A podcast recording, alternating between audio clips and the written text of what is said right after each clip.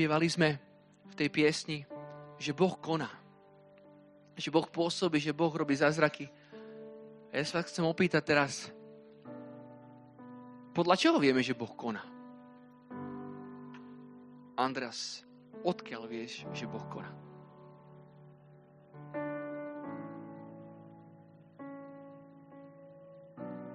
Keď verím Ježiša Krista, viem, že koná. Amen. Ty si, ty si teolog. Super. Odkiaľ ešte vieme, že Boh koná? Spievame, že koná, veríme tomu, že koná. Odkiaľ vieme, že koná? Niekto povie, z Biblie. Amen. Určite aj z Biblie. Ale v prvom rade to vieme vďaka svedectvu. Vďaka tomu, že niekto, kto niečo prežil, niekto, koho sa Boh dotkol, niekto, komu Boh zmenil jeho život, o tom povedal. A Biblia je vlastne práve o takej skúsenosti. Biblia je o tom, že veci, ktoré sa udiali a boli prežité, zakúsené, skúsenosť spásy bola najprv odozdávaná ústne, až potom neskôr to bolo napísané. Niekto sa rozhodol o tom prehovoriť. Odtiaľ vieme, že Boh koná.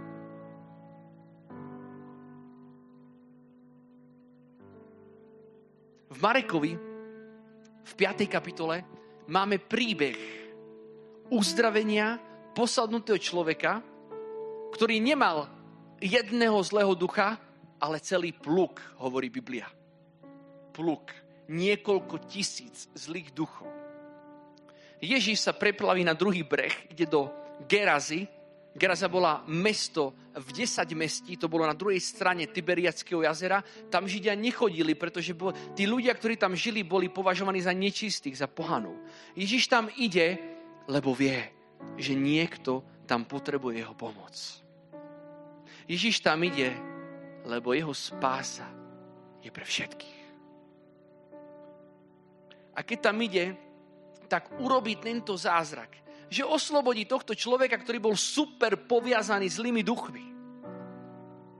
A vieme, že jeho príbeh bol veľmi špeciálny, pretože on bol v hroznom stave.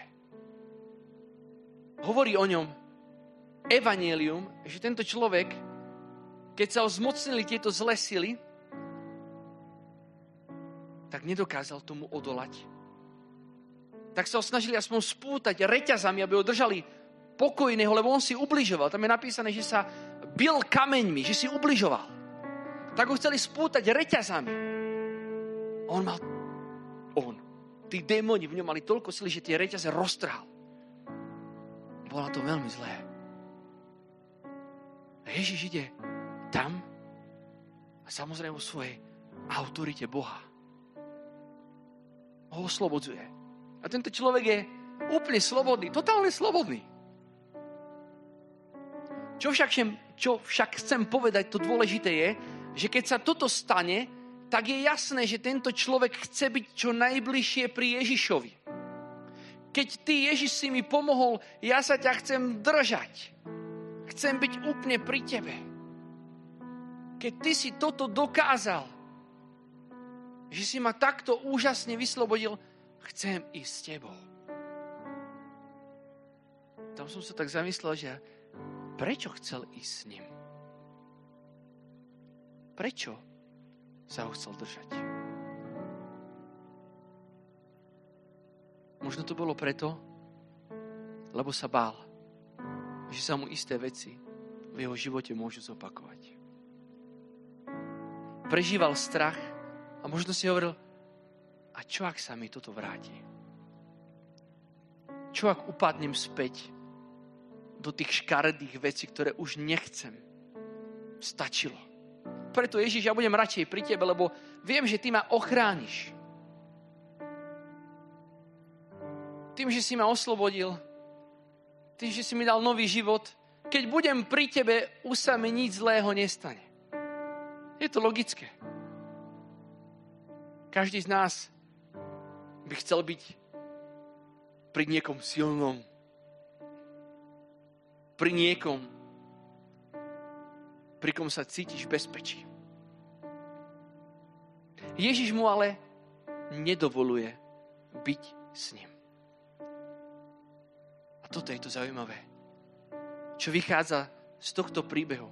Lebo tento, tento človek v Marekovi 5, on, tam je napísané, že chce už nastúpiť do Ježišovej loďky, lebo Ježiš už ide naspäť. A on chce nastúpiť do loďky. Ježiš mu hovorí, nie. Nechcem, aby si išiel so mnou. Zostan tu. Prečo Ježiš nechce, aby išiel s ním?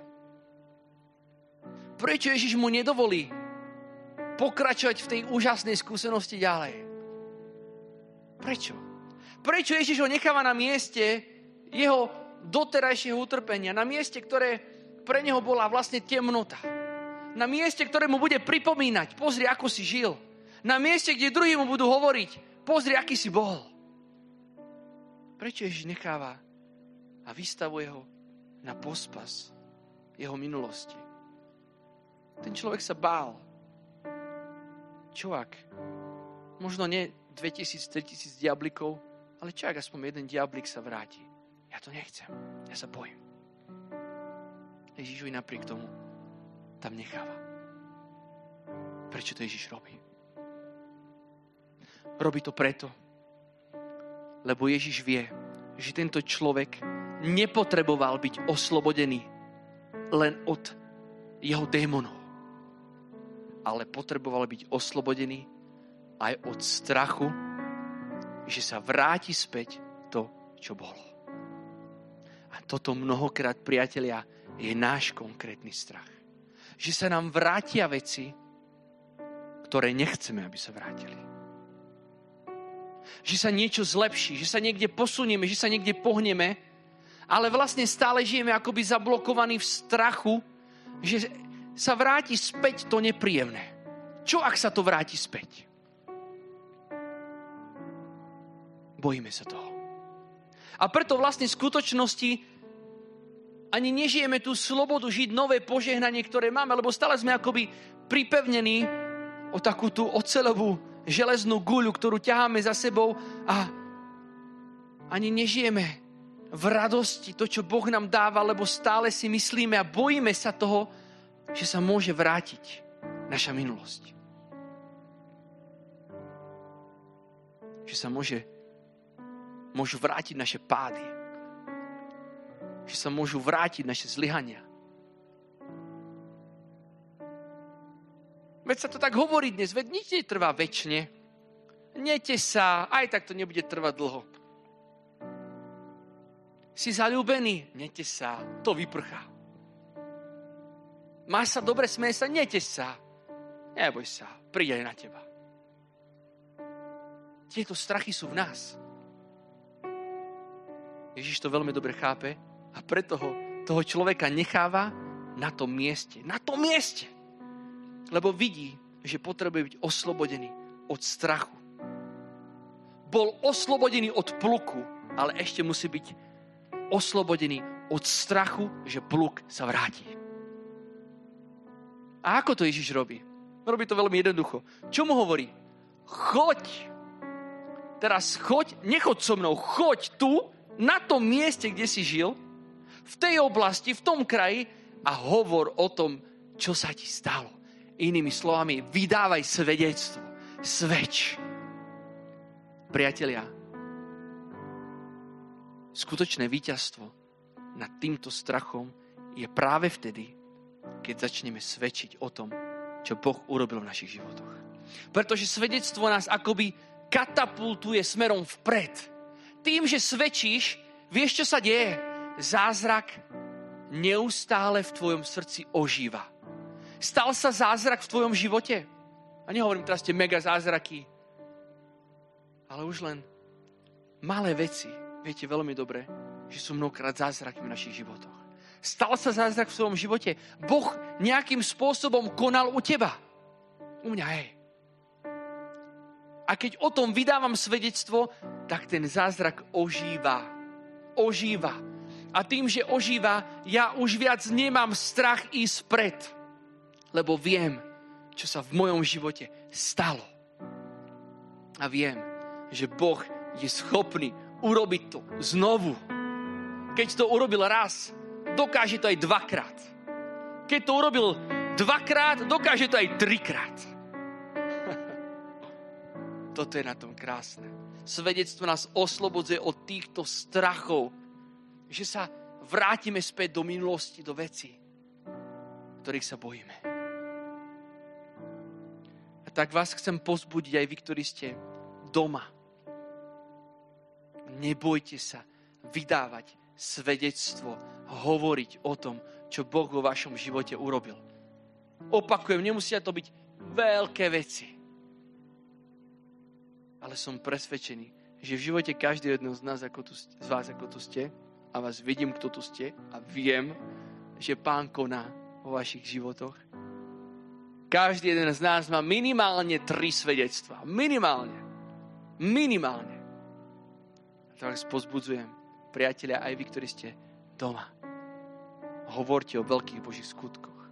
Hovorte o zázrakoch, ktoré Pán vykonal v vašom živote a budete oslobodení od tohto strachu, že sa pluk môže vrátiť do vašich životov. Tak, Pane, my ti ďakujeme. Ďakujeme, lebo Ty vieš najlepšie, z čoho musíme byť oslobodení. Ty aj tohto biedného človeka si dostal von z toho najhoršieho. Ale videl si, že ešte niečo chýbalo. Niečo málo. Tak je to mnohokrát aj u nás, že niečo málo ešte chýba. Ty vieš, čo to je. A mnohokrát je to strach z minulosti. Je to strach z toho, že sa vrátime do minulosti. Je to strach z toho, že sa vráti zranenie, vráti sa to ťažké, vráti sa to bolestné. A tento strach nás blokuje ísť a užívať si požehnanie, ktoré Ty pre nás máš. Preto daj nám silu aj dnes svedčiť o Tebe, aby sme mohli byť oslobodení z tohto strachu. Daj nám odvahu hovoriť o veľkých veciach, ktoré si vykonal v našich životoch. byť sa za to, nebáť sa to. A keď tak budeme robiť, páne, vieme, že zázrak nás ožije. Túžiš, aby zázrak ožil v tvojom živote? Začni svedčiť. Otvor tvoje ústa. Začni o tom hovoriť. Začínal som tak, že ako vie, že Boh koná? Viem to tak, že o tom hovorím.